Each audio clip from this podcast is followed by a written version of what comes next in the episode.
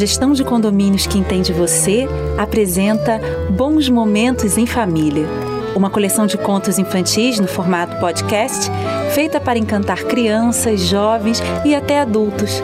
Afinal, quem não ama ouvir uma boa história? Se toda história tem um protagonista, na DABAP, o personagem principal é o cliente. No início ainda dos anos 1970, a empresa se especializou na gestão de condomínios, sempre com o objetivo de cuidar do patrimônio e do conforto das pessoas. E sabe o que é melhor? Essa história continua assim até hoje. O próximo capítulo dessa narrativa é imperdível. A coleção Bons Momentos em Família. Divirtam-se!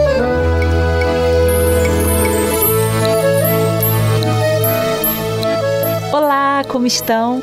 Eu sou a Luciana Azuli e estou de volta para apresentar o oitavo episódio da coleção Bons Momentos em Família.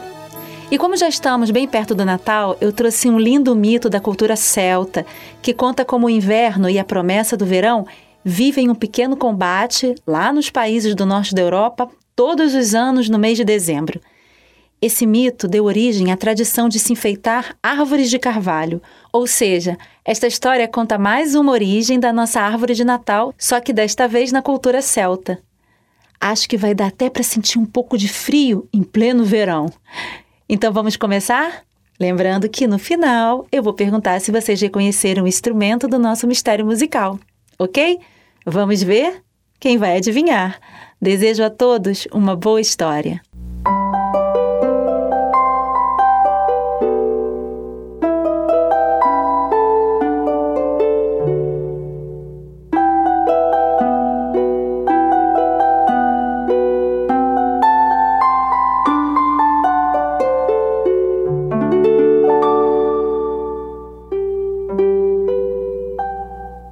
É no meio da escuridão que se deseja a luz, é na noite que se deseja o sol.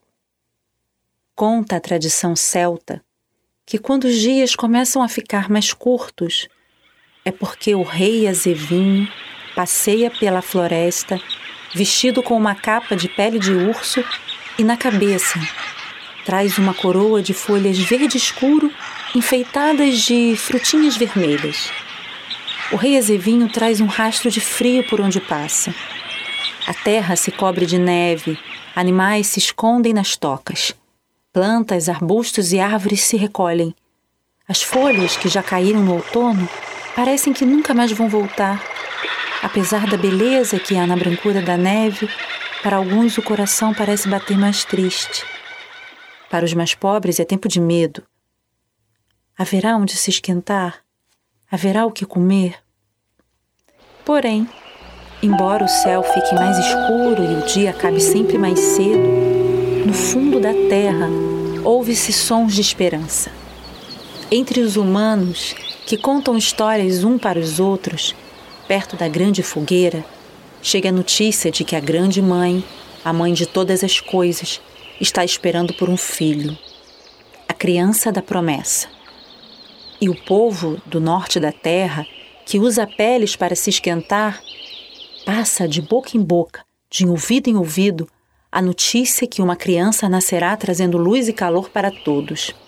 Os animais que tudo escutam também murmuram a notícia. Por baixo do gelo, raízes parecem querer dançar com suas pernas vegetais. Estão escondidas e encolhidas, mas estão vivas. Vai ter festa! grita uma estrela que corre o céu de passagem. Vai nascer a criança que tem o poder de derreter o gelo, pensam os insetos escondidos nas cascas das árvores. Tudo é espera, nada é para sempre. Confia, laranjeira adormecida, confia. Confia, parreira podada, confia. Confia, alegre limoeiro que se multiplica aos montes pelos quintais. Confia, jardim sem rosas e parques sem margaridas. Ele já vem, a barriga da grande mãe já está bem redonda e pronta para dar à luz. De repente, um vento frio e rouco reclama: Quem anda por aí a dizer asneiras? Ai, é o rei Ezevinho. Ficou sabendo da notícia. Guerreiro de luz nos cabelos vem tirar minha coroa. Gargalha o rei azevinho. Ninguém é mais forte que o escuro. Minha neve é bela e constante. Ah, também sou filho da grande mãe. Sou rei também, não sou? Mas a mãe de todas as coisas, que tem pés de rio e ouvidos de chão, escuta a fala do filho mais velho responde: Já está bem grandinho. Está na hora de aprender a dividir o trono. No meu reino há espaço para dois reis. Assim é e assim será. O rei Azevinho não gostou. Mas o gelo faz tudo brilhar e a neve espalha seu casaco branco sem nunca sujar-se. Não é uma maravilha? Além disso, se não há rosas ou margaridas, há minhas folhas verdinhas decoradas com frutas de vermelho sangue se as outras plantas não florescem no frio, não é culpa minha. Que fiquem mais fortes. Hum, grande mãe responde: Cada coisa tem seu jeito de existir. Há um tempo para cada coisa. Além disso, com a neve prolongada, até as suas raízes irão ruir. Depois de dizer isso, a mãe de todas as coisas caminhou para perto do rei Azevinho, lhe deu um afago na testa e lhe mostrou o caminho do oeste. O rei Azevinho olhou a barriga redonda da mãe e respondeu com uma golfada fria: Não quero irmão. A grande mãe sorriu. No meu abraço cabem os dois. Mesmo assim, o rei Azevinho não sorriu. Chegou a pôr a mão na espada e fez gesto de que lutaria até o fim para defender o trono. A mãe de todas as coisas se pôs de costas, andando em direção ao leste, onde escolheu um lugar macio para sentar-se. Quando o rei Azevinho quis reclamar de novo, teve que parar de susto, pois uma explosão de luz veio da direção da mãe. Com susto, o rei Azevinho pegou a espada para defender o trono. Mas quando a mãe se virou, em seu colo estava um lindo menino cor de ouro. O menino era ainda pequeno, mas trazia um olhar que ardia a verão, embora fosse ainda inverno. O rei Azevinho estremeceu. Segurava com firmeza a espada, mas sentiu na sola do pé um movimento de planta. Olhou para o irmão com calma e viu que nele nascia brotos de carvalho nos cabelos. No outono você volta. O trono não vai sair do lugar disse a grande mãe. O rei Azevinho tirou da cabeça a coroa e a depositou no colo da mãe. Depois, parecendo mais velho, sem a coroa na cabeça, seguiu em direção à escuridão oeste, pensando que, quem sabe, no ano que vem ele venceria o irmão. Arrastando seu casaco de pele, se escondeu do mundo, deixando um rastro frio que ainda demorará uns três meses tempo em que a criança da promessa crescerá, virando um forte rei carvalho.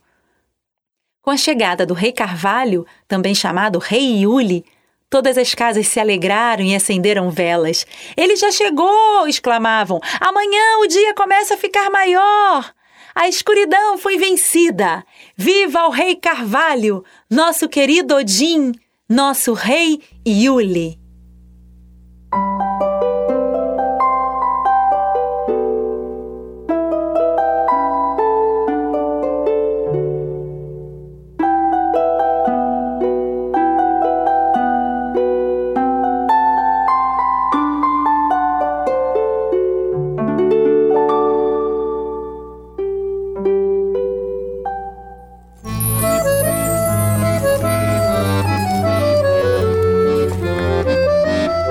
Ver como a mãe natureza sabe mesmo manter a paz entre os filhos, não é?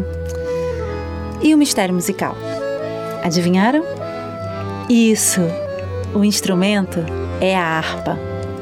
Bom, foi um prazer dividir mais esse conto com vocês. E como diz a tradição, história, história, fortuna nossa. Amém. Até o próximo episódio.